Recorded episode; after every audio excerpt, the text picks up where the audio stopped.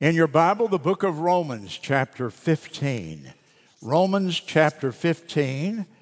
And the subject today is hope for the new year. Hope for the new year. Romans, chapter 15.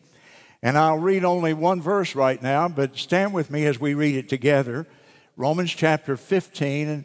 And we're looking at verse number 13. Now, the God of hope fill you with all joy and peace in believing that you may abound in hope. Now, there's God's plan for us this year to abound in hope through the power of the Holy Ghost.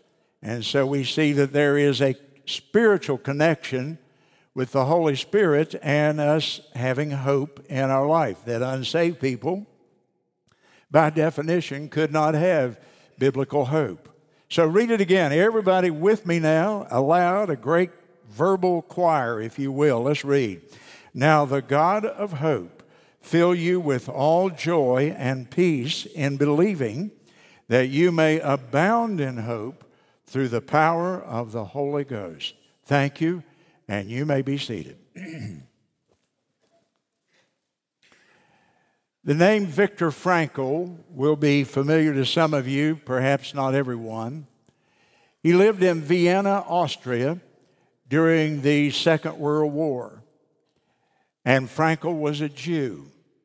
And of course, the Nazis overran the little nation of Austria and they began to take to look for the Jews and to take them to the extermination camps, the concentration camps, the ovens, the gas ovens of Hitler, where he cremated over six million Jews during the war.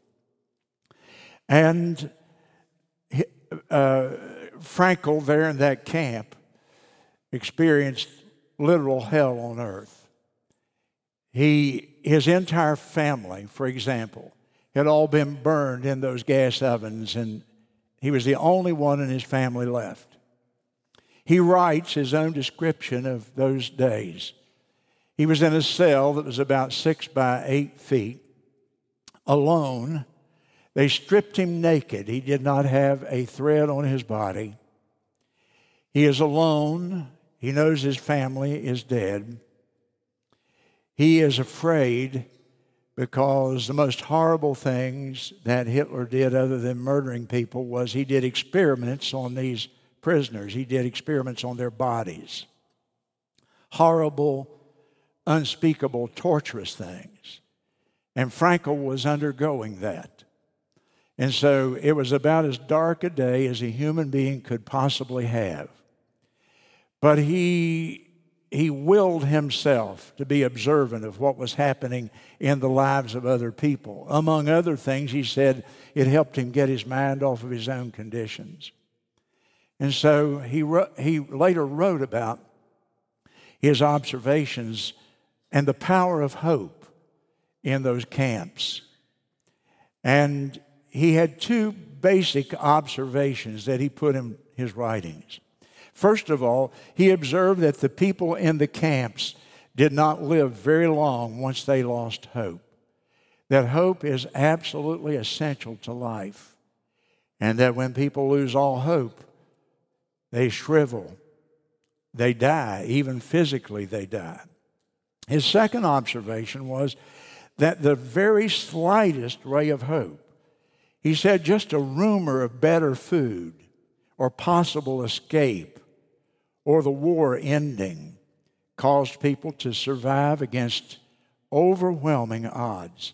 In other words, he said, just the slightest little ray of hope would keep people alive in these horrible, horrible conditions after they should have died otherwise.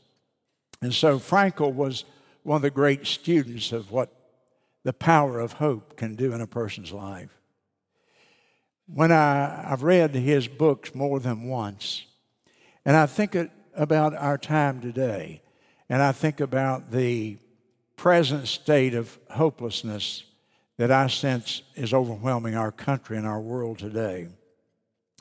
A look at the world scene on this very last day of 2023 tells me that the sky over America and around the world is pretty dark. There are heavy, heavy clouds building, and we don't know if there will be a storm or not. We pray not. I wrote down, and I was going to describe this, and I thought if I go through all of these things, people are going to want to get up and leave because it is so dark. And so I just simply listed them. Right now, there are two wars going on in the world one in Ukraine and one in Israel. Our borders are open, and something like 22 million people have entered the United States illegally in the last 12 years or so. Climate change, we're being told all the ominous threats of the, the, the world. AOC, a Congress lady from up in Brooklyn, said the world's going to end in 12 years, and that was eight years ago. And uh, so we'll see about that. But because of so called climate change, now we're being told what kind of car to drive. This week, the White House put out a statement about the kind of refrigerators you're going to be allowed to have in the future. And so we have that cloud in the sky. We have the economic cloud in the sky. Our debt is over $30 trillion. It will never be repaid. That would be impossible. And we're all living with inflation. Every time we go to the grocery store, I can carry out in one bag in one hand about $30 worth of stuff now when I go to the grocery store. Our government is spying on us through the FBI and the CIA, and we know that the Justice Department now no longer represents blind justice. It depends on who you are, how much justice that you get in America. We know that crime is abounding. And a lady this week reported that in Madison Avenue, one of the main streets off of Broadway in New York City, 25% of the businesses have already closed because of crime. They can't stay open with the goods all being stolen. We know that education has now become a propaganda arm of the left in the country. We know that churches now have changed in their methodology and their message, and that what we call apostasy has taken over in many, many, many places. One major denomination now has split, and 6,000 of their churches have already left because of their position on the LGBTQ issues. We know that technology now is holding out in the next five years for us what we call AI, artificial intelligence. And the people who have invented that are now warning us about its potential dangers. We know there's problems with families, that the disintegration of the family, and even now people not be, even bothering to get married. So, are you depressed? Have I given you a pretty dark picture here? I intended to, because let me tell you, look up here and listen to me. So we need to start dealing with reality and we need to start dealing with the truth in America. Part of our problem is, is we're whistling through the graveyard. We don't want to face what's around us. We want, we want some pleasantries, and I understand that. Many times I do too. I think that's the popularity of positive thinking preachers today. Preachers who preach very little of the Word of God, but the people leave feeling good because they have been told if you think certain positive thoughts, you're going to feel better. And people really don't want the truth. I want you to open your Bible and I want to take you to Isaiah chapter 30 in your Bible because I think this is a great deal of the attitude that people have today. And even sitting in good churches like this one, where the Bible is preeminently taught. But in Isaiah chapter 30, and in verse number 10, it was the same problem back there at this point in history. Isaiah was preaching to the people and warning them of the threats that were going to come from Babylon and that their nation was going to be overrun. And he was pleading with them to repent and turn to God and, and order their lives uh, along that line. And here's what he said in verse 30 of, uh, verse 10 of chapter 30 which say to the seers, now the seers are the preachers, the seers are the prophets. And the people are saying to the preachers, See not, we don't want you to see the future. And to the prophets, prophesy not unto us right things, don't tell us the truth. Preach unto us smooth things, how to be a better you. Smooth things, make us feel good, preacher. Prophesy deceit. We would rather you lie to us and deceive us than to tell us the truth. Because the truth, well, we don't want to hear it. It may be unpleasant. We don't want to hear about the fact that we need to repent or we're going to be overcome by the Babylonians and we're going to go into captivity. Get out of the way, preachers. Verse 11. Turn aside out of the path. Cause the Holy One of Israel to cease from among us. We don't want to hear about God anymore. We don't want the Bible anymore. This was the response of the people of Isaiah's day. And to a great degree, I think that's the thing, uh, the overwhelming attitude of people in America today. And I ask myself, when I listen to the news and I hear all this bad news that's out there, where is the deep concern of people in America? Why are we not absolutely um, gathering in the streets of America? Why are we not crying out to God? Why are we not demanding that our political leaders and other leaders of the country that they turn the, from the direction that they're leading the country right now? Where is the concern? We're supposed to be a representative republic. Where is the concern of the people today? And I realize, and I hope you realize, politics cannot save us. The Democrats or the Republicans are not going to save this country right now. We, we are beyond that point, I believe. The government can't save us. One more great government program is needed like we need a hole in the head in America. We don't, government can't help us. And education is not going to save us. Look at what education has done to our young people around the country when you see hundreds of thousands of them gathering and protesting against Israel and, and what happened on October the, uh, the 7th and all the pro Palestinian rallies that are going on today. And Science is not going to save us. People are looking to science, but science is not going to save us. So politics can't save us, and government can't save us, and, and science can't save us. I, I read the w- most wonderful explanation the other day of, of uh, science. It said a woman can bake a cake, and sci- a scientist can come along and he can look at that cake and analyze that cake and tell you everything about every ingredient in it. But the one thing science will never be able to do, he can't tell you why the woman baked the cake. The scientists will never tell you why the woman baked the cake. And you know what? God created a universe. And our scientists today, they can analyze every element of our universe and they can tell us all about it, but they can't tell us why God created it. And they can't, can't tell us God's purpose for creating it, why we're here, and what God expects of us. So science is not going to solve our problems. When people don't know their purpose, they lose their hope. And so things are very dark. Yes, point one in my message today the present state of hopelessness in the world. Things are dark. I like it the way Adrian Rogers said it, though, years ago. He said, they're gloriously dark. Things are gloriously dark, and let me tell you why. Now, but first, let me offer for you a question Is it reasonable to have hope under the present circumstances that we're under?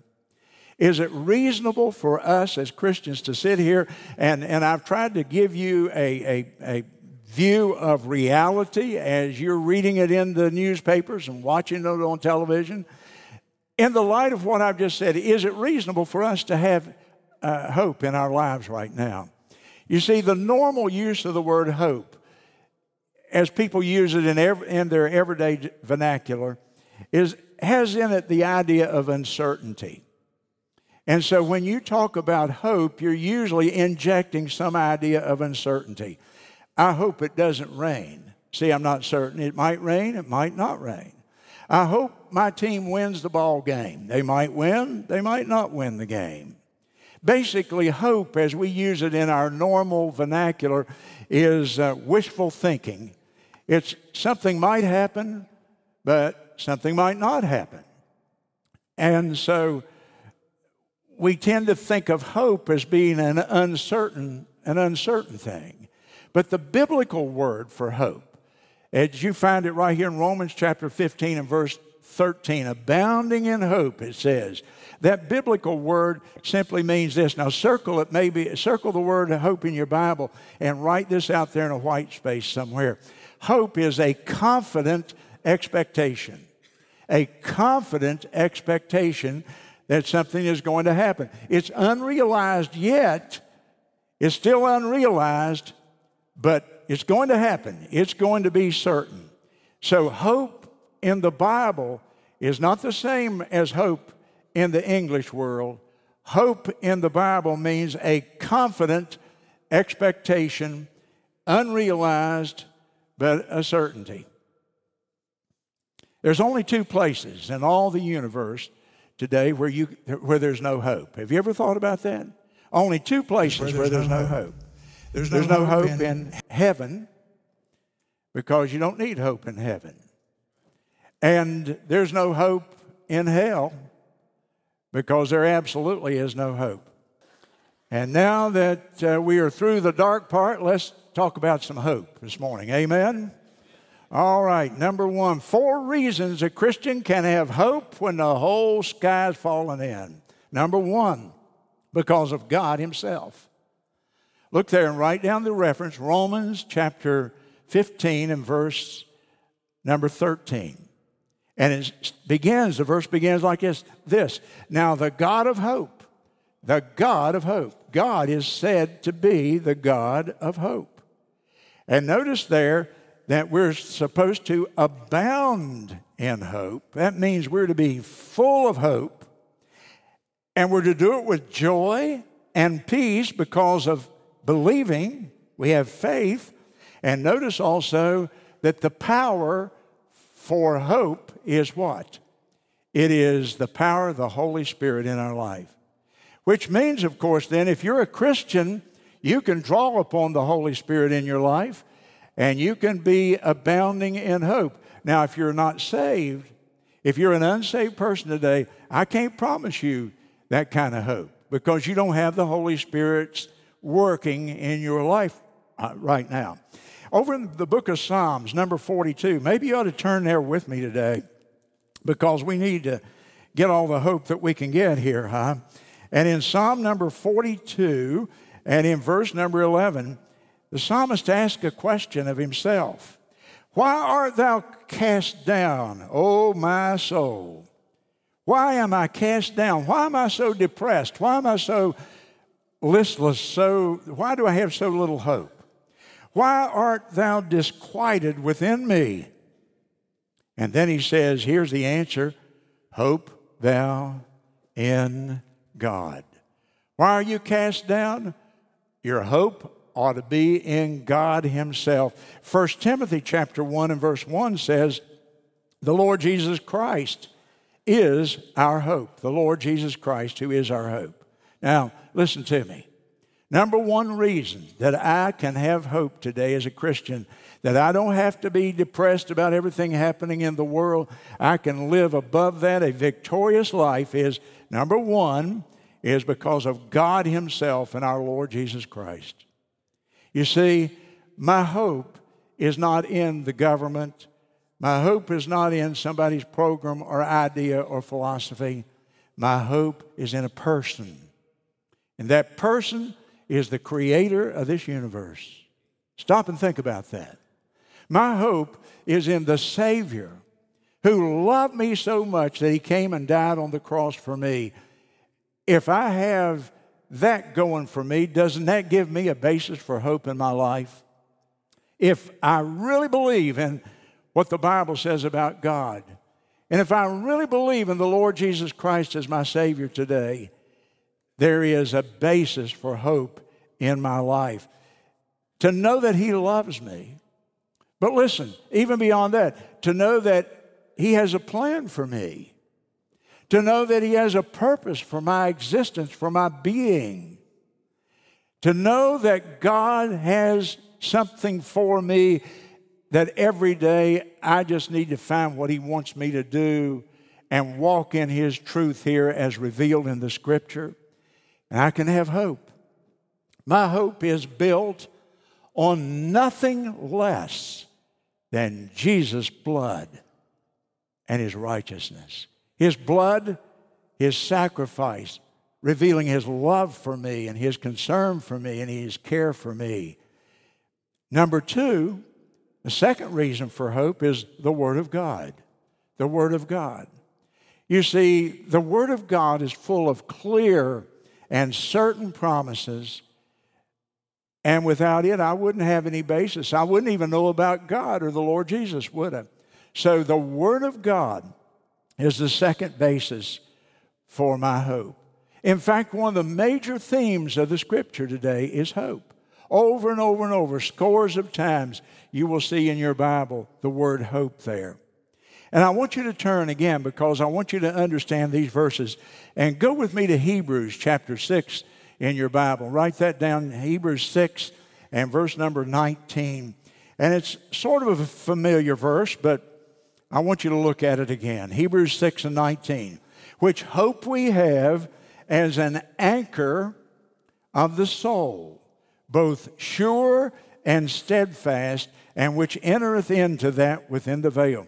Now, I want you to mark in your Bible this our hope serves as an answer to our, uh, is, uh, serves as an anchor, rather, to our soul.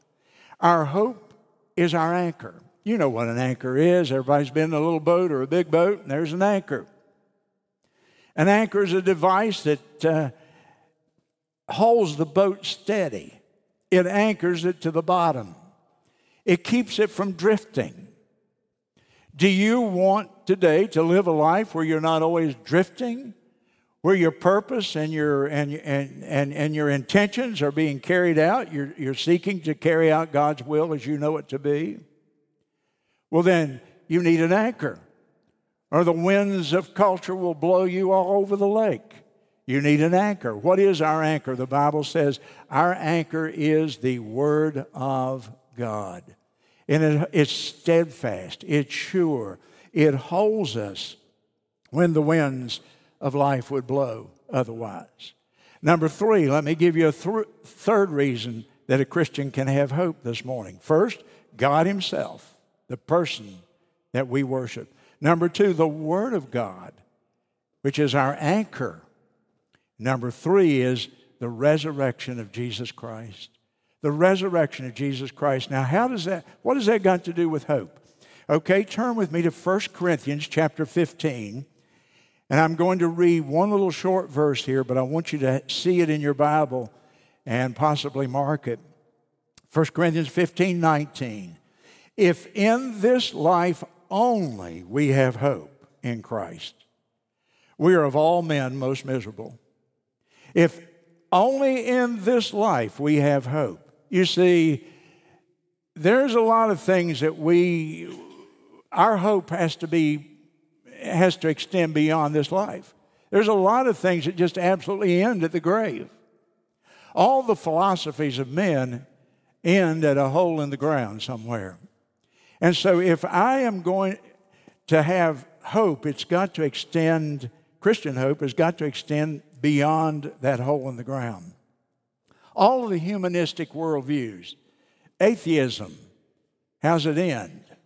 No hope, a hole in the ground. Where does hedonism, living your life for pleasure, where does it end? It ends in a hole in the ground. It might be a nicer hole, you might have a more expensive casket, but it still ends in the same place. Where does narcissism live? I'm going to live for myself. I'm to I am going to, uh, I am the whole sum of my existence. I am what's important. Narcissism, real popular today. It ends in a hole in the ground. Where's materialism end? Every humanistic philosophy ends at the grave. And so there's no answer then to the great problems that we face in life if, if everything ends at the grave. There's no answer to the problem of evil. Why is there so much evil? Why is there so much pain and why is there so much suffering? Why was there a Hitler or a Mao or a Stalin? Why is there the things, the, the atrocities that are occurring even today across the world? We hear about them. Why is there slavery and trafficking going on even in our times? Why are these evil things happening? Well, atheism doesn't have any answer to that. But the Bible has an answer to that. If you follow these humanistic philosophies, there's no ultimate justice either. If you think about what the atheist believes that there is no God, well, then Hitler won. He did what he wanted to do in life, he won. But the Christian has an answer to that. You see, listen to me carefully.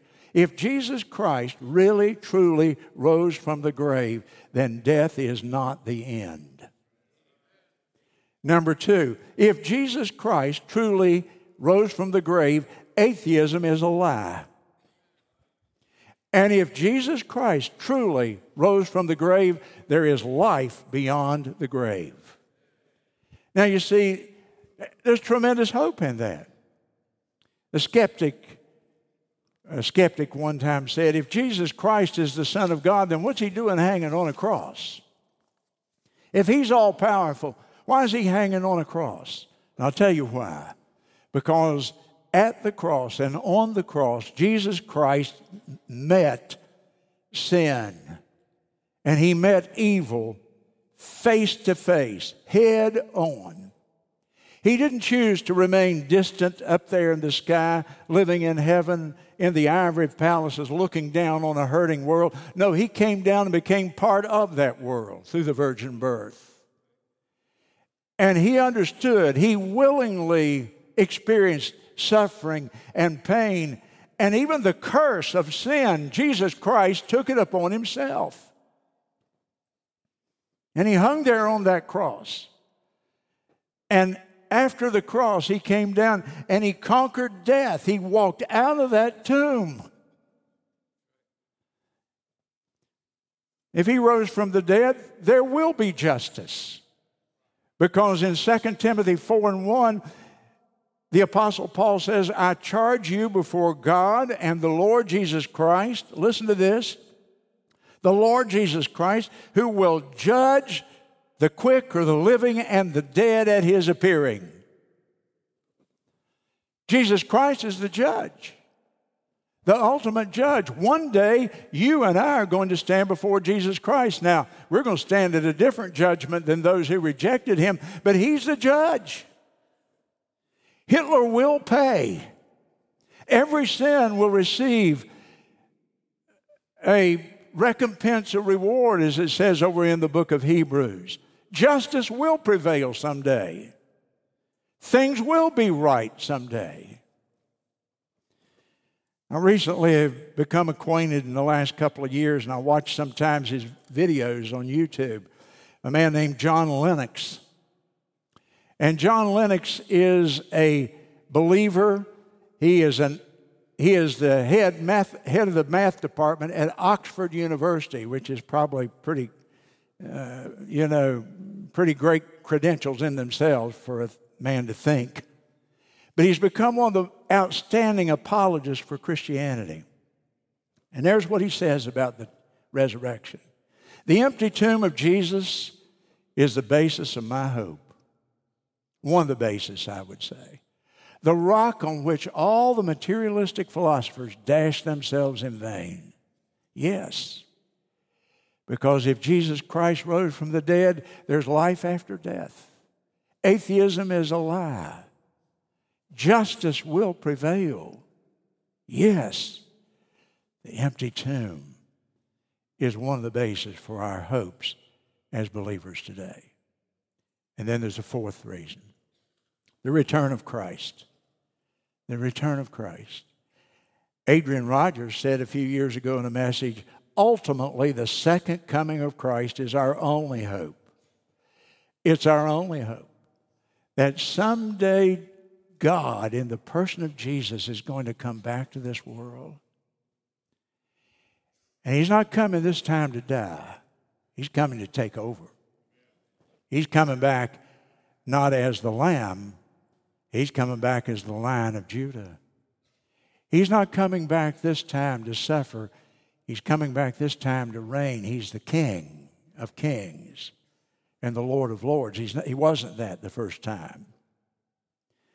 In Titus chapter 2 and verse 13, it says, We are looking for that blessed hope. There's the hope. What is the blessed hope?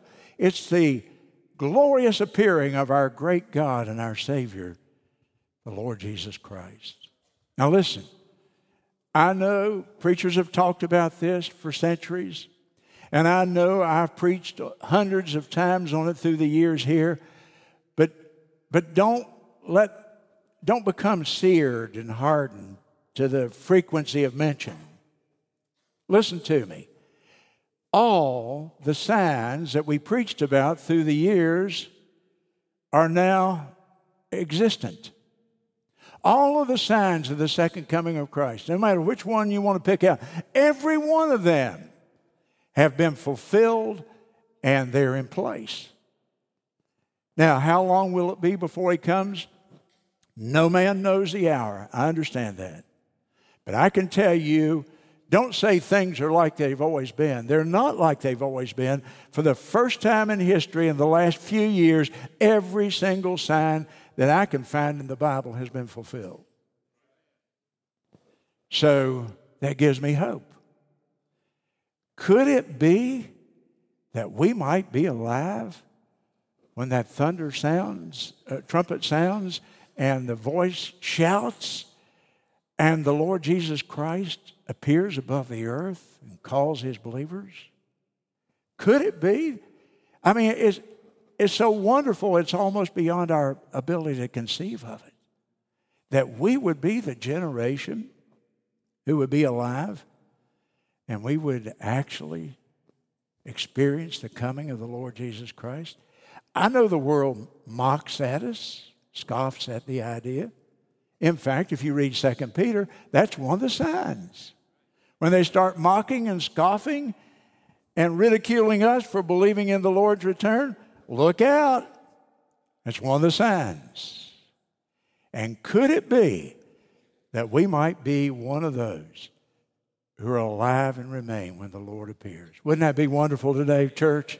My goodness, all these, uh, who would care about the inflation? I don't care if they charge $1,000 a pound for a hamburger, then, do you? That won't matter to me. The Lord Jesus Christ has returned, and there will be peace and there will be justice. And a king shall reign in righteousness. And listen to Habakkuk chapter 2 and verse 14. How beautiful. Listen to it. The earth shall be filled with the knowledge of the glory of the Lord as the waters cover the sea. What a picture. The lion will lay down with the lamb the child will play upon the hole of the cobra, and a little child will lead them, meaning there will be ultimate peace. Now, all of that hope, though, go back to Romans 15 and 13, where we started. All of that hope depends on you being saved. You see, that abounding hope and joy comes from the Holy Spirit's ministry in your life. And when you get saved and trust Christ as your Savior, the Holy Spirit enters, according to Romans chapter 9. And so I don't really have any basis of offering hope to the man who is a rejecter of the Lord Jesus Christ. If you go back through my four points, if a person is rejecting Christ, he's rejecting the Word of God. He is not trusting in the gospel, which ended with the resurrection of Christ. He's not looking for the return of Christ. I don't have any basis to offer you hope. until you come to Christ. And when you come to Christ, then you will understand Him and know His love for you as a person. He will become your King and your Lord, and you will love Him with all of your heart. You'll read His Word like it was a love letter from home. You'll trust in His resurrection because it's the capstone of His gospel. And you will look for the day when He will come, hoping that it will be in your time. The year was 1939. On the throne in England was King George VI.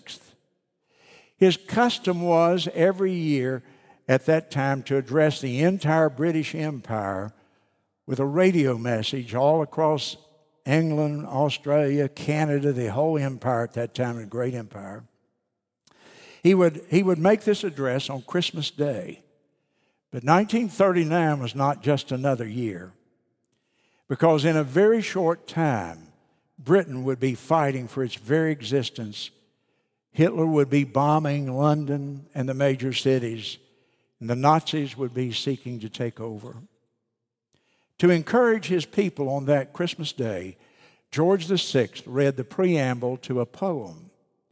The poem was obscure, nobody had ever heard of it. It was entitled God Knows.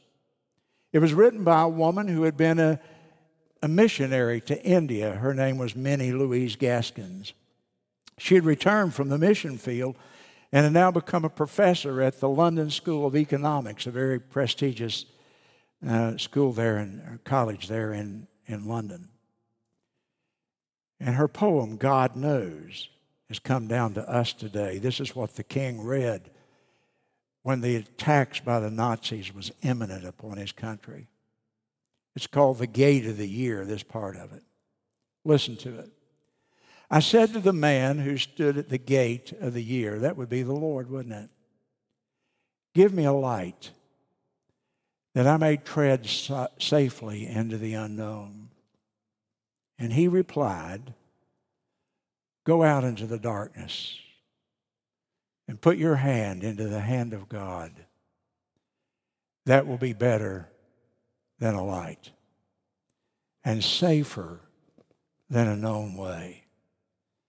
And so I went forth and finding the hand of God, I trod gently into the night. And he led me toward the hills and the breaking of the day in the lone east. Boy, I read that a few years ago. I quoted it a few years ago here. I fell in love with that. Isn't that wonderful? Read it with me, everybody, from the top. And I said to the man who stood at the gate of the year, Give me a light that I may tread safely into the unknown. And he replied, Go out into the darkness and put your hand into the hand of God. That shall be better than light and safer than a known way.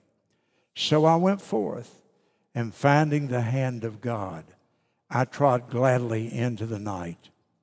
And he led me toward the hills and the breaking of day in the lone east.